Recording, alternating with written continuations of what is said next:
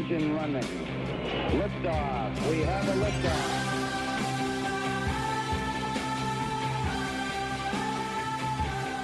Good evening. Welcome. It is Eric Erickson here, News 95.5, AM 750, WSB, the nation's most listened to news talk station. Yes, we are. People love us. So do you. We got a lot to talk about tonight. Let me tell you, first of all, just a housekeeping note, if I sound a little bit off, I'm actually coming to you from Claremont McKenna College in Claremont, California. Flew in, got in 1 a.m. our time, and am giving a speech to the Claremont McKenna College Athenaeum tonight, which is they have a conference. They bring in speakers every week throughout the college year to talk about different aspects of life. They asked me to come talk about how Christianity and politics can sometimes collide and how counterculture Christianity is. So I'm out here speaking tonight. Beautiful area. It never really rains here, and it's poured down rain since I got here last night, and it's cold. So not your typical California. But if I sound a little bit odd, I'm actually coming to you from the college, and they had a hang up in the setup that they had for me. And so if I sound a little echoey, that is why. There's no good sound paneling around. I'm actually on a live mic like you would use on TV. Now, let's get into the Super Bowl last night. Before we get into anything else, I think everybody knew the Patriots were going to win. I saw lots of people circulating that verse from Daniel about the goat shattering the horns of the ram. And then, of course, you know, the goat ultimately ends up burning in hell. So, yeah, that probably was about the Patriots. I kid. I love you all, even you Patriot fans. I think it was kind of a no-brainer that they were going to win. Least watched Super Bowl of all time in the Louisiana area, of course. And man, the advertisements, good grief. We don't even need to spend a ton of time on the game itself. Hard-fought game. Tony Romo continues to impress. He's a neat guy. But the ads last night, you know, you usually go to the Super Bowl and you're looking for really good ads. And you had the Washington Post ad, it was ridiculous. The advertisement for the Washington Post, I'm not even going to play audio. The Washington Post ad was basically about how reporters go in and get you the information in war-torn areas savaged by natural disaster, and we need a free press, and democracy dies in the darkness without it. Except we're seeing from the Washington Post that they're not really telling the truth in this regard. Time and time again, the Washington Post has refused to report stories accurately, choosing instead to report stories in a way that reflects their worldview. For example, if you will remember, back last year, the Washington Post ran a story that shortly before James Comey was fired, he upped the amount of money being spent in the Russia investigation. That story was denied under oath by Andrew McCabe, it was denied by the FBI, and it was denied by the Department of Justice, and yet that's the story that the Washington Post chose to run. They have countless stories like this. Look at the Ralph Northam story. We'll get into the Northam situation. The Washington Post hounded George Allen, the former governor of Virginia and former senator from Virginia, for a macaca moment. A Democratic tracker was following George Allen on the campaign trail, and he pointed to the Democratic tracker and said macaca. It was taken as a racist slur, and the Washington Post blew that story up. And they couldn't even bother to go find Ralph Northam's yearbook. They were too busy attacking Ed Gillespie as a Trump white nationalist during the 2017 gubernatorial race there in Virginia. The Washington Post also refused to cover the Kermit Gosnell situation, the abortionist in Philadelphia who was having women give birth in toilets to drown the kids. All of these things. And for them to say that democracy dies without their coverage, that they go get the facts, the actual truth of the matter is that the Washington Post has been steering coverage towards the Democrats and a worldview that favors the Democrats, and they've been ignoring stories and ignoring facts that are inconvenient to that worldview. It would be great if there were news organizations out there that live up to what the Washington Post said they do. But the sad truth is that there are very few of those organizations out there. And the Washington Post most assuredly is not one of them. I mean, for God's sakes, they've got Jen Rubin as their conservative in-house blogger. Jen Rubin is a left-wing partisan. She's pro-abortion, anti-Donald Trump. She was for Mitt Romney until Mitt Romney decided to throw Donald Trump, or said nice things about Donald Trump, then she attacked him. She hates everything on the right. She was for the Paris Accord, getting out of the Paris Accord, until Donald Trump supported getting out of it. Now she supports it. She was against the Iran Treaty until Donald Trump was against it. Now she's for it. On and on and on. She's extremely predictable based on what do Republicans like she comes out against. And the Washington Post gives her the mantle of being a conservative to attack conservatives. This is not an honest newspaper product, and frankly, they would not be able to run this multi-million-dollar ad buy during the Super Bowl if they did not have Jeff Bezos as a sugar daddy, and Bezos, of course, is decidedly to the left. I mean, for God's sakes, Amazon was worried about coming to Georgia, putting a business in Georgia, because Georgia might want the Religious Freedom Restoration Act. Do you really think that the Washington Post is going to give honest coverage to religious persecution in the United States, given that Jeff Bezos is opposed to religious liberty? Do you really think that the Washington Post is going to give fair coverage to the baker who is persecuted because he doesn't want to bake? Of course not. For them to try to claim the mantle of being something they're not is appalling. Particularly a week after all these layoffs in the media, how many journalists could be put on the payroll for that amount of money? And they decided not to go there. Now, speaking of places we have to go, I want to go check traffic, and when we get back from traffic, we got to move into the Northam situation. It is developing pretty significantly, and he's had a cabinet meeting, more coming, and now let's leave the Super Bowl behind and spend a few minutes on Ralph Northam and Justin Fairfax. Ralph Northam, governor of Virginia, 35 years ago, had on his yearbook page, we talked about this on Friday, it was big news over the weekend, had a picture on his Facebook page, on his yearbook page. And that picture had, somebody was in blackface and someone was dressed up as a member of the KKK. That was the setup. It was on his Facebook page. I'm sorry, I keep saying, this is where we are in the 21st century. You know, my kids, their school is going through the process of ordering yearbooks right now. And when I was a kid, we always got a yearbook. And now I'm thinking, well, my kids don't have Facebook, but we're not going to order them a yearbook right now. Now that I think about it in hindsight, I've got all my yearbooks, but I haven't opened them in years. In any event. So he was on his yearbook. He was a graduating from Eastern Virginia Medical School. Each senior in that class had a half page for their yearbook in 1984, and they got to choose pictures. Multiple people in that yearbook had pictures of them in blackface. It wasn't just Northam. Makes you wonder what kind of medical school this was. Nonetheless, Northam said on Friday in a statement that it was him and he apologized, he regretted it, wasn't going to resign. On Saturday, he says, no, that wasn't me. I was in blackface in a different picture, but that's not the picture on my Facebook page. I don't know who those people are. And now his roommate has come out and said, yeah, I don't think that's Ralph. Well, one of the people has a hood over their face. You couldn't tell anyway. I don't think Northam needs to resign because of a 35-year-old picture in his yearbook. He needs to resign for that press conference. I don't know if you guys saw this on Saturday, but a reporter, one of those people, democracy dies in the darkness, but for this guy who asked Ralph Northam's excuses that he had been in blackface dressed up as Michael Jackson at a different event, and one of the reporters says, can he still moonwalk? And what does Northam do? He looks around to find a space until his wife stops him and says it's not appropriate. Yes, the governor of Virginia was going to moonwalk at a press conference until his wife stopped him because a reporter asked him if he could. Democracy dies.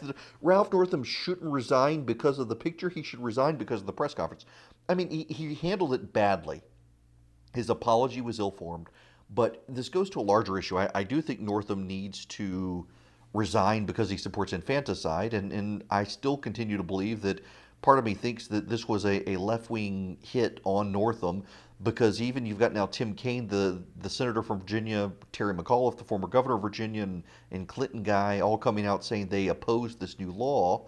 Northam bungled it for him, and they got to get him off the scene because he's come out basically defending infanticide. And left-wing howls to the contrary, that's what he did. So he's probably going to be made comfortable, and while they decide what to do with him, just like he said a baby would have happened to them, and they're trying to push him out. He's had a conference to decide whether or not to resign. But there's a larger issue here, and that's forgiveness. You know, again, if I sound a little off, if you're just tuning in, I'm at Claremont McKenna. I'm not actually in a room that's really set up for radio, I'm afraid. And so I sound a little tinny probably, but nonetheless, I'm here tonight speaking at one of their lecture series on Christianity and politics and how counterculture Christianity is. And one of the things we see in current culture is a willingness to define us by our worst act. We're defined by our worst act, and we're never allowed to move beyond it. And this was 35 years ago. Look at Kevin Hart in the Oscars.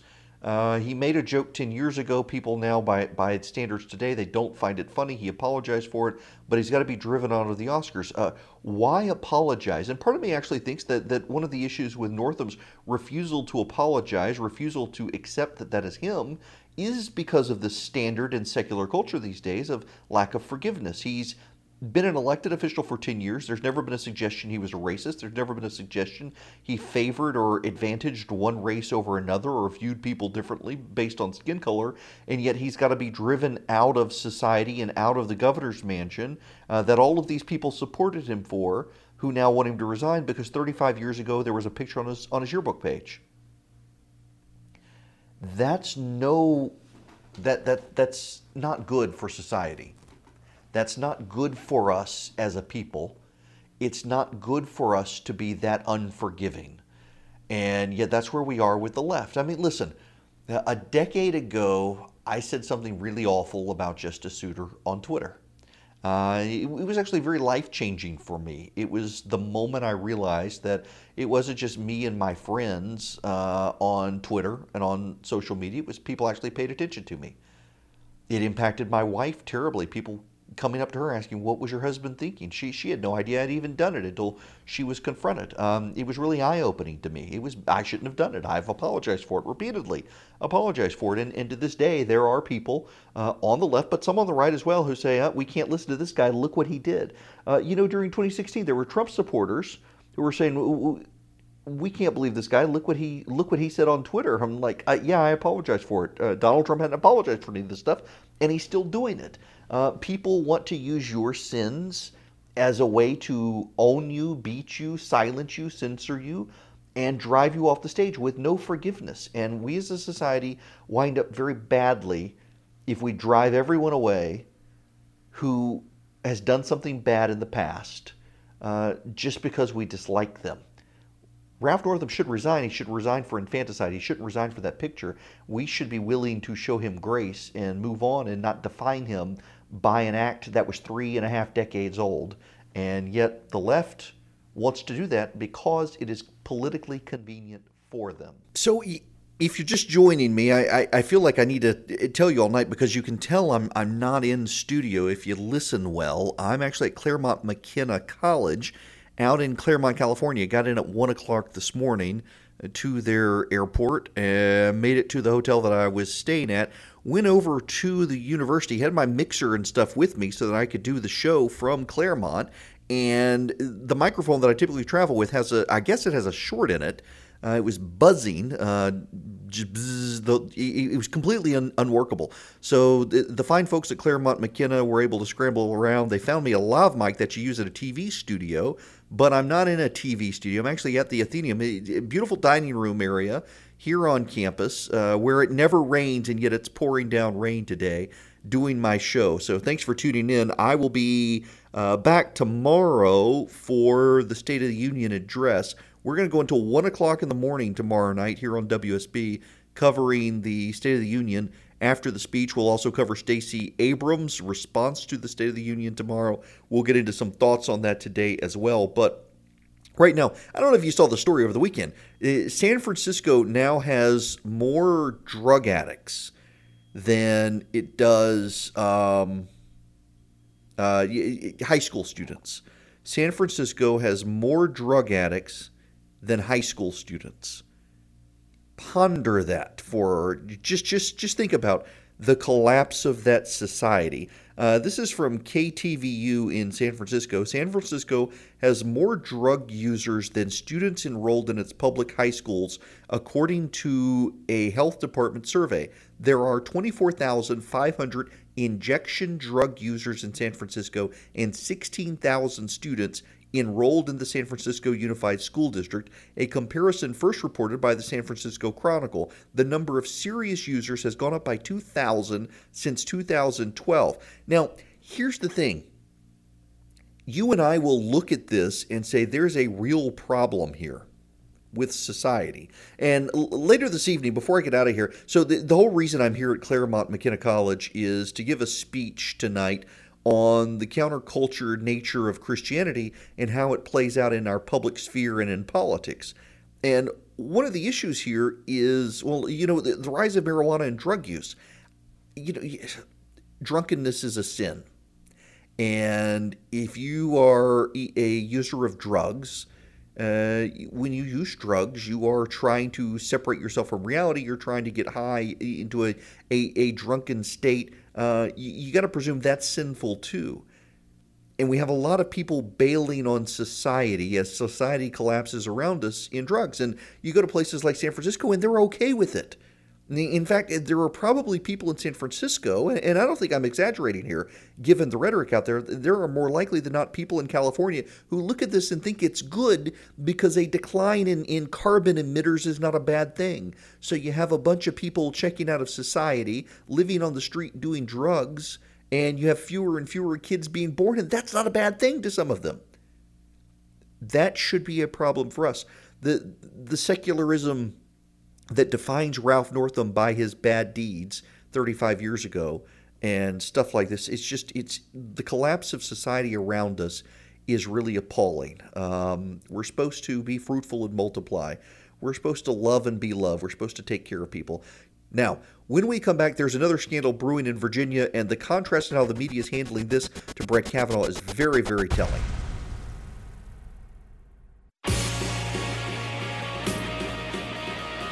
I'm going to give you the phone number now, 404-872-0750, 1-800-WSB Talk. We'll see. I'm at Claremont McKenna College, and so I can use my call screening app anywhere in the world. It works remotely and is really cool, except we're having problems with the Wi-Fi here on campus. So I've got my iPad on, and it's hooked into, I don't have the cell service, and I got a new iPad. So it's actually routing from the hotspot on my phone because I couldn't get to the IT department at Claremont McKenna to get everything set up. So everything's a little bit wonky tonight. So I make no promises on being able to get calls. Nonetheless, here I am for you this evening, going to extra effort to make sure. And I want to get into what I'm talking about here in a little bit. We also have to get into the president's schedule. But there is another scandal breaking in Virginia that's very instructive, particularly in light of the Washington Post ad about democracy dying in the darkness and whatnot. Justin Fairfax is the lieutenant governor of Virginia. A website, Big League Politics, has a story of a progressive professor accusing him of misconduct, bad behavior and whatnot when they were at the Democratic National Convention. He is forcefully denying the story. Here's the thing, though. She can identify where they were, what hotel they were at, when it happened, what he did, all of those things with more detail than Christine Blasey Ford ever could with Brett Kavanaugh. And the media treatment of this is that, well, it's her word against his, and so there are too many red flags in the story. Contrast that with Brett Kavanaugh, and then the Washington Post treatment of the same. Contrast that with Brett Kavanaugh. The Washington Post, media outlets everywhere, progressive activists said we got to believe all women. Now, there is something, and this relates to the speech tonight, in hypocrisy. You've got a situation where the media has been saying since last week when the Ralph Northam picture came out, hey, Republicans, maybe you should sit this out. You got Steve King, you got Donald Trump, you're not distancing yourselves from them. Maybe you should sit out this story. Maybe the media has an obligation to pursue this story because of the way it pursued the Brett Kavanaugh story. You've got the same preponderance of evidence here. You got the same situation in that regard, and yet they want to ignore this story because they, the media doesn't want to tear down the Democrat lieutenant governor in Virginia when they may be elevating him as the second black governor of Virginia if they can get rid of Ralph Northam, the guy who posed in blackface or in a Klan hood 35 years ago. It is an amazing double standard that we are witnessing. And this is one of the reasons why so many people do not trust the press. But there's another side angle to this story worth considering as well, and that is why I firmly believe and have long taken the position that we as conservatives cannot ignore bad actors on our side. We can't ignore bad things on our side because it does allow people, the independent person who's not a progressive, look at us and say, well, yeah, you're just as partisan as the other guy. You turn a blind eye when it's on your side. No. We have a track record of calling this out on our side. It's something we have to consider. That's why look at the ERA fight in Georgia. We'll get into this in a little bit. I have over the weekend gotten ample hate mail from people for calling out the Republicans on this. We only have a few seats left before the Democrats take the majority in the state Senate. You can't do this. You're going to hurt them. So we should let them pass? And then, of course, you have the people, no, we shouldn't let it pass, but you should talk to them behind the scenes. I'm a talk radio show host. I shouldn't have to go behind the scenes. I speak what I think. I get paid to do that. If you don't like it, you can deal with it. But I'm not going to not cover the news, and I'm not going to not hold my own side accountable because you think there will be partisan repercussions because of it. We're seeing partisan repercussions in particularly independent voters now not believing either side. You got the Democrats all upset over Howard Schultz's run. Howard Schultz apparently reconsidering his run for the presidency because of the left-wing outrage. I firmly believe we got to hold our own side accountable. If we don't, the voters are going to hold us accountable. I was on Bill Maher 2 weeks ago and made that point. If we don't clean up our own side, if we don't hold our own side accountable, the voters ultimately will. And at some point, the voters are going to get flat out fed up with you, and they're going to deal with it. Okay, now things are getting interesting here. So there's a train going by campus, and I can hear it in my headphones. I don't know if you guys can hear it. And there's someone also outside the room I'm broadcasting from who's vacuuming. The internet is a modern miracle that I can do this show here live with you guys. It doesn't look like call screening is going to be able to work tonight, but have all this going around and be able to get it over the internet. And it's a fascinating situation. Wow, what a setup.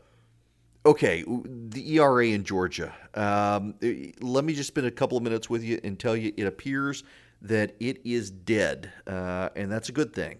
The state Senate Republicans, as they have gone into it and explored it and realized that looks can be deceiving, realized that this is probably not something that they actually want to pass in Georgia, so they're going to take a pass on it. It has been referred to committee and will probably stay there.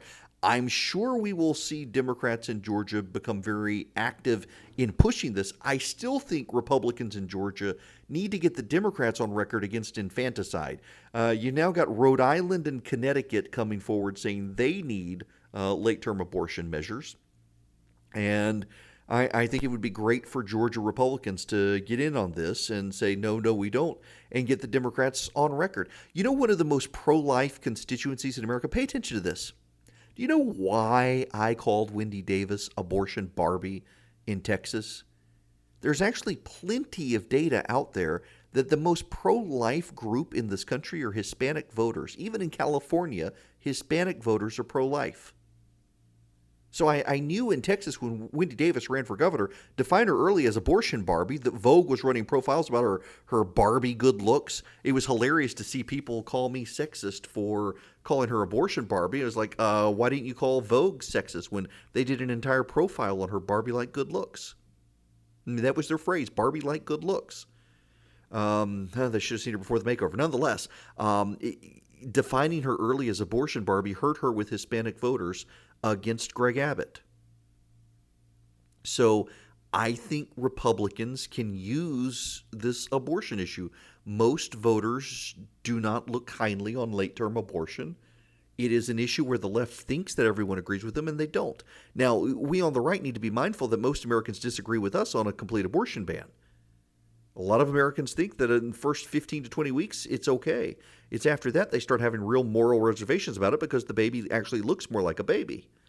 It's a fight we can fight, and we ought to fight it here in Georgia. We ought to get people on the record here. And frankly, if you are opposed to late-term abortion, you should be opposed to the Equal Rights Amendment, and the Georgia Republicans should get the Democrats on record. I hear from Republicans, particularly in the state Senate, but also in the state House, that the Democrats are far more organized now and seem to be wanting to run a permanent campaign. You got Stacey Abrams. You had the ad during the Super Bowl. You've got Stacey Abrams giving the State of the Union response tomorrow night. We'll get into that in a little bit. There's obviously a permanent campaign going on at this point, and Republicans need to respond to it. Republican donors need to step up to it. John Watson, the Republican Party chairman here in Georgia, has decided he's not going to run again. And I hope whoever takes his place really makes the permanent campaign a central issue of what they're campaigning on, that Republicans have to respond. That reminds me, by the way, Saturday the 9th of February, that is when they're going to have precinct meetings in the metro area. If you want to get involved in the Republican Party, February 9th, call your Republican Party this week. Find out where your precinct is, where your precinct meeting is going to be. If you're in one of the big counties, if you're in Gwinnett, Fulton, Cherokee, you name it.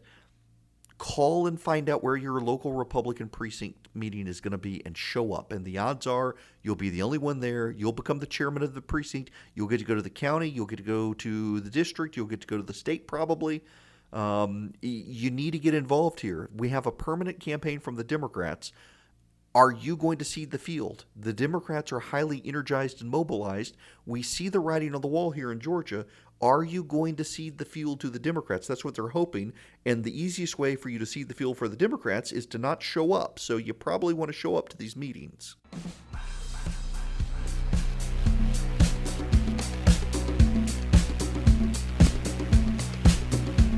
During commercial break, Jamie from Mableton emailed me.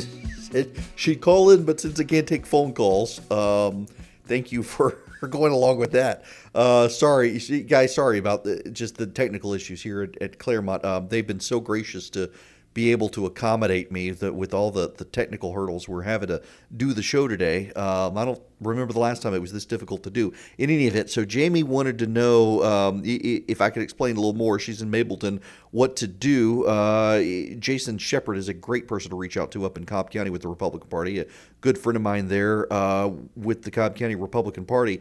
But basically, so February 9th are going to be precinct meetings. Every party, Democrat and Republicans, they divide their parties into precincts, counties, districts, and the state.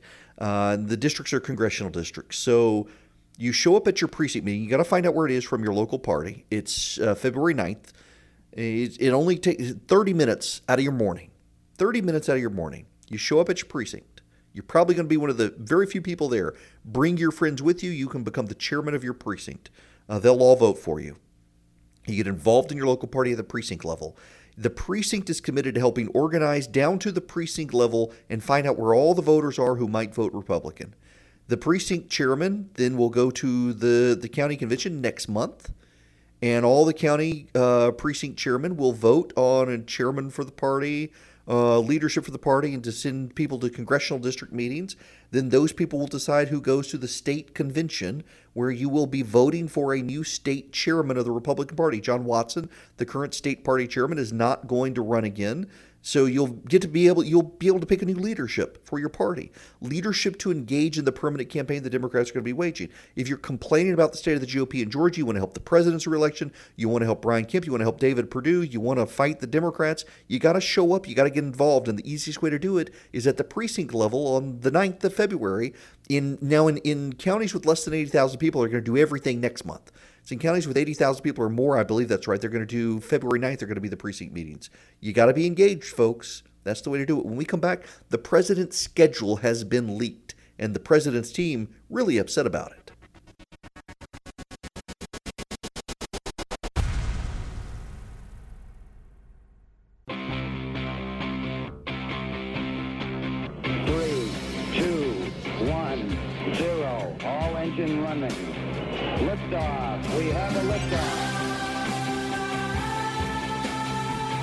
The second hour. I am Eric Erickson. This is Atlanta's Evening News on WSB.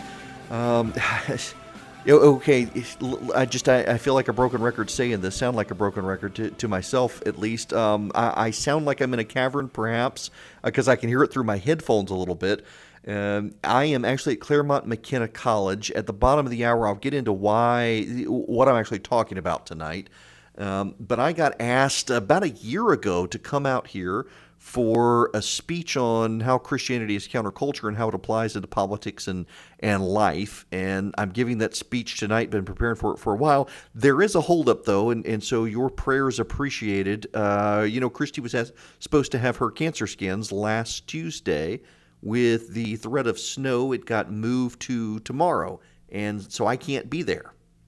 I could not get out of the speech. It's been on the calendar for a year. There was no way to get out of it. So her dad will be with her, her mom with the kids. I'll be home tomorrow afternoon, and then I'll be on radio until 1 o'clock Wednesday morning for the State of the Union. But prayers that everything goes well for my wife tomorrow, much appreciated. We're hoping for good scan results again. But here we are at that time. Every 3 months we do this with metronomic regularity, as they say. Now, before I get into the president's schedule, as promised, a friend of mine actually sent me a note in the break and said, you mentioned the Washington Post coverage, but you didn't mention this key paragraph, and I hadn't seen this key paragraph. I want to read to you this paragraph. The Washington Post, for those of you who have no idea what I'm talking about, let me back up. I'm sorry. All sorts of thoughts here. Justin Fairfax is the lieutenant governor of Virginia. He would become governor if Ralph Northam, the governor of Virginia, resigns over his yearbook photo from 35 years ago, which I still think he should resign for supporting infanticide, not for a yearbook photo 35 years ago. But there's this paragraph from the Washington Post. The Washington Post, in phone calls to people who knew Fairfax from college, law school, and through political circles, found no similar complaints of sexual misconduct against him. Without that, or the ability to corroborate the woman's account, in part because she had not told anyone what happened, the Washington Post did not run the story. Now, ask yourself, what did the Washington Post do to Brett Kavanaugh? And the New Yorker, and the New York Times. On and on it went. Christine Blasey Ford never told anyone. There were never accusations that Brett Kavanaugh in his public or personal life behaved that way with anyone else. The woman told no one ever until after he was suddenly a Supreme Court nominee, and yet they gave wall-to-wall coverage of it and tried to ruin the man. They wouldn't do it for Justin Fairfax. They did it to Brett Kavanaugh. It is a stunning double standard in the media. And conservatives are calling them out on it. Good for them. The day after the Washington Post runs that ridiculous ad at the Super Bowl that democracy dies in the darkness but for them, suddenly they're doing this. It's just the nonsense, the double standard. It's really embarrassing. I mean, we should all be embarrassed by this standard from the media when it comes to stuff like this. When we go off to war, when we exercise our rights, when we soar to our greatest heights, when we mourn and pray, when our neighbors are at risk, when our nation is threatened, there's someone to gather the facts, to bring you the story, no matter the cost, because knowing empowers us. Knowing helps us decide. Knowing keeps us free. And yet we weren't allowed to know about the Justin Fairfax story, but we all had to know about the Brett Kavanaugh story. That was the script of I'm not playing the Washington Post ad. No sense giving Jeff Bezos airtime for that, but that's where we are, folks. An amazing double standard. Okay, we got to get into the president's schedule. I'm hesitant to say what I'm about to say, and I shouldn't say it, but I'm going to say it. Yeah, I am. I talked to the president several weeks ago. Didn't answer the phone the first time. Called the second time. Answered the phone. The president. I'm not going to tell you what we talked about. Just, I'm going to tell you, talked to the president several weeks ago. He called me. And I'm only saying that to highlight an issue. President Trump's schedule has leaked. His schedule is filled with executive time. Executive time means downtime. The president watching TV, the president answering phone calls from friends, calling friends, sending notes to friends, all of that. It is very reminiscent to Bill Clinton's schedule, his first term in office. It is far less disciplined than George W. Bush, who arguably had the most disciplined schedule of any president in modern times. He started his day in the Oval Office around 5:30 in the morning and didn't finish until about 7 o'clock at night. And his day was scheduled in 10-minute increments throughout the day. Very, very precise. Barack Obama, not nearly as precise as George W. Bush, but both of them more disciplined and precise than Bill Clinton. And Donald Trump very much more like Bill Clinton, but even more so than Bill Clinton. Lots of executive time. It's being treated as a huge story, and the story should be the leaking. I have not told anyone about my call because I do not believe that conversations with anyone in that situation need to be repeated as gossip or anything else. I told a couple friends it was just very, very cool that it happened. It really was. When you answer the phone and someone asks if you're you and you say yeah, and they say please hold for the President of the United States, you're kind of thinking, is this a joke? And it wasn't. There's no reason, though, to brag about conversations with the president. One of the worst problems that this administration has is there are tons of people who want to brag about access. I mean, I get lit on fire by people all the time on this program who have never had that experience, who have never engaged with that person. I've actually sat and interviewed him before for over an hour and get lit on fire, and I would rather be lit on fire than brag about stuff like that to you guys. And the only reason I bring it up is to make this point. There are a lot of people who want access to the president who then burn him in the media, people he can't trust. And yet he's surrounded with these people. Some of them are in this situation at this point because they actually don't believe he's going to win a second term, and they're trying to suck up to the press as they angle for their next job. That is the story here. The president is continually being undermined by staff who are leaking, who are sabotaging his administration. He does a good job himself of hurting himself at times. And he needs to do better. I think the president can win in 2020, but he's got to exercise some discipline. Hillary Clinton's not going to be on the ballot this time. It's going to be different. But the story of the staff leaking his schedule, that should be the story. Not that the president has lots of executive time. And you know what he's doing during that executive time? He's calling people. Called me. He's calling friends of his. He's calling people to get their advice. He's not using the formal list of advisors that most presidents rely on, largely because he now knows, thanks to the New York Times anonymous op-ed, that a lot of those people are trying to stop him from doing the things he wants to do. So he's reaching out around them. The story here is that the president continues to be sabotaged by press humpers who want to get out of the press and be liked by the press, leaking his schedule to the press. That's a really big deal, and it's one that this White House needs to seriously investigate and find out what's going on and stop these people.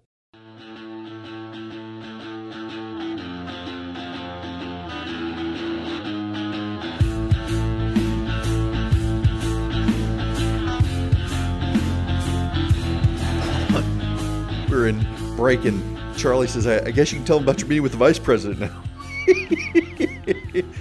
I hesitate to say anything about that, and we won't go into specifics. It's just to point out that, I mean, you would think that I would benefit by bragging about that, and the president's staff, they're the ones doing stuff like that, and they don't need to. People should be willing and able to keep secrets. And the call was not off the record, but it was a friendly call. During campaign 2016, I actually asked them not to leak this. You know, Vice President Pence did an event down in Middle Georgia, and he was delayed by about 45 minutes because he wanted to visit with me. It was kind of funny. We went off into a private area. He landed at the Middle Georgia airport. And we went off into a private meeting room and had a good conversation. It was his wife, Nick Ayers, him, me, and it was a nice time. And I felt no need to brag about that on the radio or talk about it at the time. In fact, I specifically asked his team not to tell the reporters that's what had held him up. And so it doubly angers me when I see so many people want to brag about stuff like that. I've met plenty of famous people in my life. I know some very, very famous people who you all know, who I am friends with, and I don't name drop. I don't drop their names. I don't want to be known as a friend of theirs. In a couple of cases, it's people who I think it would probably harm their career in Hollywood if we were known as being friends with each other, because we completely disagree on politics, but are friends otherwise. And one of the most frustrating parts in this era is, and you know, I don't know that I was about to say the Me Too hashtag, and I don't want to disparage what is a good movement to reveal harassers and stuff, but there really is this sort of in everything else as well. Beyond I'm a victim of being abused, there's a, hey, me too, I know this person, I have access to this person, let me tell you about my time, the bragging and putting this stuff up on Instagram and oversharing connections to people. And oftentimes you have people who, they really aren't that connected to someone, but they claim to be. And it's so frustrating. And we see these people now surrounded by the president. I think they do a real disservice leaking his schedule to him. There's nothing wrong with the president having a lot of executive time, because I have a sense of what he's doing in that executive time. There is a real problem, though, in the braggadocious nature of people wanting to suck up to the media by leaking stuff like that, by being on the press's side, by being useful in those ways. A need to be liked. That's what it really comes down to, a need to be liked by certain people. That's kind of why I'm here at Claremont McKenna College out in Claremont, California. I'm giving a speech tonight, in about 3 hours from now. It's the whole time change thing has me thrown off. I'm actually in their big amphitheater area, which is why it sounds somewhat funny here. I'm actually using a lav mic, holding it up as if it's a regular mic so that it doesn't catch so much of the echo as it was on my shirt. In any event, when I come back, I want to spend a little bit of time talking about that. It's relevant to all these subjects today.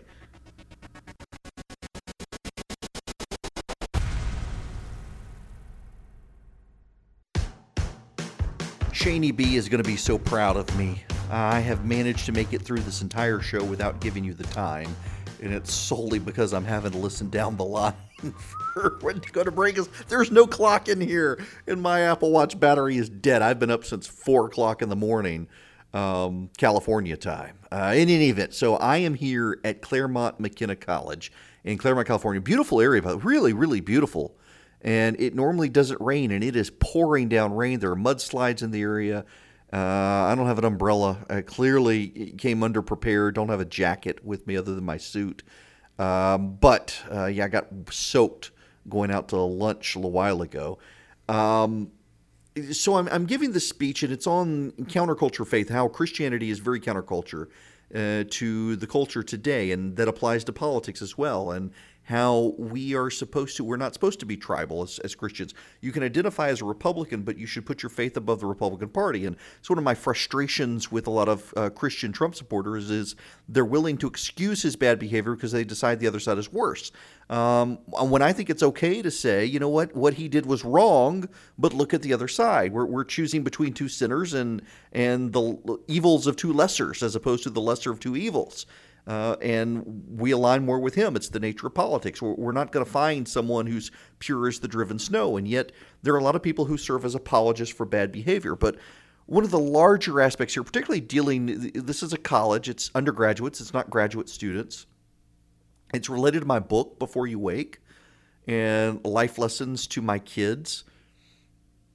And it all really comes back. People ask me all the time what my favorite verse of the Bible is. Honestly, I'm terrible about memorizing verses in Scripture. But I can tell you, in all honesty, my favorite verse in the Bible is actually the very first verse. In the beginning, God created the heavens and the earth. And the reason it's my favorite verse is because It seems so superficial and trite. We can say this verse, easy to memorize, easy to say it's your first, it's your favorite verse because it's the first verse. But it's actually very, very deep. The word created in Hebrew is bara. In the beginning, Elohim bara. In the beginning, God created. And that word is referencing that God creates in a way we don't. Now, this is Moses writing. Orthodox Christianity believes Moses wrote Genesis. And when he says God created, God bara, what he's saying is that he created in a divine way that we can't. Man cannot create in this way. The verb used for when people built the Tower of Babel or when Noah built the ark was different from God creating. And what Moses is saying to his contemporaries at the time, he grew up as a prince of Egypt, worshiping the Egyptian gods, where Pharaoh becomes a god, is that Pharaoh becoming a god still cannot create in a way that this God, this one God created, and that there are not a multitude of gods, there's one God, and the sun and the moon are not gods, they're objects in the sky, along with the stars. It's a throwaway line that God fixed the bright star in the day and the lesser star at night, the moon at night, and the stars as well. It's just kind of a throwaway line. And we as Christians in politics and in life, we've got to model this, that God created in a way we can't. So in modern times, sexuality is the big thing, that we can't make ourselves male and female. Genesis 1 says God made us male and female. So we can't embrace transgender ideology because it's not biblical. We cannot embrace the idea that, for example, homosexuality isn't a sin because, or that gay marriage is appropriate because God created marriage as an institution between man and women. And it becomes harder and harder in society for Christians, and we want to be liked, we want to get along. We don't want to pick these fights. We don't want to have these fights. We don't want to be seen as the bad guy. We want to be liked. We don't want to say, and there's this huge temptation to say that, okay, we're okay with this. Yes, we're Christians and we believe this, but it doesn't really apply in a daily life. And what the Bible says is that we can't be a Christian for an hour on Sunday and then be a Republican or a Democrat or a liberal or a conservative the rest of the week. That Christianity must infuse our morality. It must infuse our daily life. And it puts us in very difficult positions sometimes, particularly in modern culture, given the sexual revolution. And that's kind of where I'm headed tonight with this speech. There are things we can find common ground on. Like, for example, Christians are supposed to be good stewards of the environment. We can't just go out and pollute for the heck of it. I've got friends who love to joke that they're going to go out and burn stuff. They're going to go pollute just because. You can't do that. You got to be a good steward. But that's where I'm headed tonight. It's a topic that's been more and more fascinating to me as I've been working on my degree in theology. So real quickly, I'm going along bad with clock management tonight. So I'm starting off on the easy things in this speech. Forgiveness. The environment, being a good neighbor. These are all things we can agree with. I'm waiting towards the end to get into biblical sexuality and things like that. Build some common ground first. But, you know, we have a habit of believing the things we want to be true and not believing the things we want to be false, believing that everything we disagree with is fake news. I get people angry with me all the time for saying something is true or isn't true just because they don't like it. Truth is truth. It's not meant to be mean. It doesn't matter whether you like it or not. Truth is truth. And in politics now, we have this idea that if I don't like this, it must be wrong. The media must be lying to me because it doesn't conform to my worldview. And we as Christians, if we embrace God and God is truth, we've got to embrace truth. And we've got a higher obligation, I think, to accept things that are true, even if we may not like those things. And that's what I'll be speaking about here at Claremont McKenna. And actually about 2 hours now because of the time change, the way this works. I got to go to a pre-event. I got to go to a press event with student journalists, and then I got to go to a pre-function thing, and then there's a dinner, and then there's the keynote, and then they're doing a book signing for my Before You Wake book. So anyway, we'll be back in just a minute.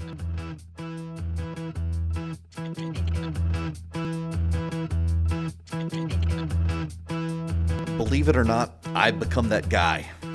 I got up this morning, there's no hotel gym, and trying to get back into CrossFit, and I couldn't go this entire past week because I had meetings every morning, and So yeah, I'm the guy on the top floor of the hotel doing burpees and jumping jacks in my room. God, I hate burpees. Nonetheless, there I was trying to get my exercise for the day. My Apple Watch is happy with me. Got to close the rings. Got to close the rings, people. Housekeeping notes. Tomorrow, Mark Arum is going to take my slot because I am going to be in the air getting home. But then tomorrow night, I will cover the State of the Union address with you, the Stacey Abrams response as well. We will be capturing it, the never-ending campaign. The Democrats are really investing in Stacey Abrams in a way they haven't invested in candidates in a while. The State of the Union response tends to be a flop for anyone who gives it, and the bigger issue is no one ever remembers it. I mean, I was telling people last year, the State of the Union didn't really matter last year, and within 3 days, the president had tweeted something, and everybody was paying attention to something else. That's probably going to be the way it is now, but it is the big political event of the year.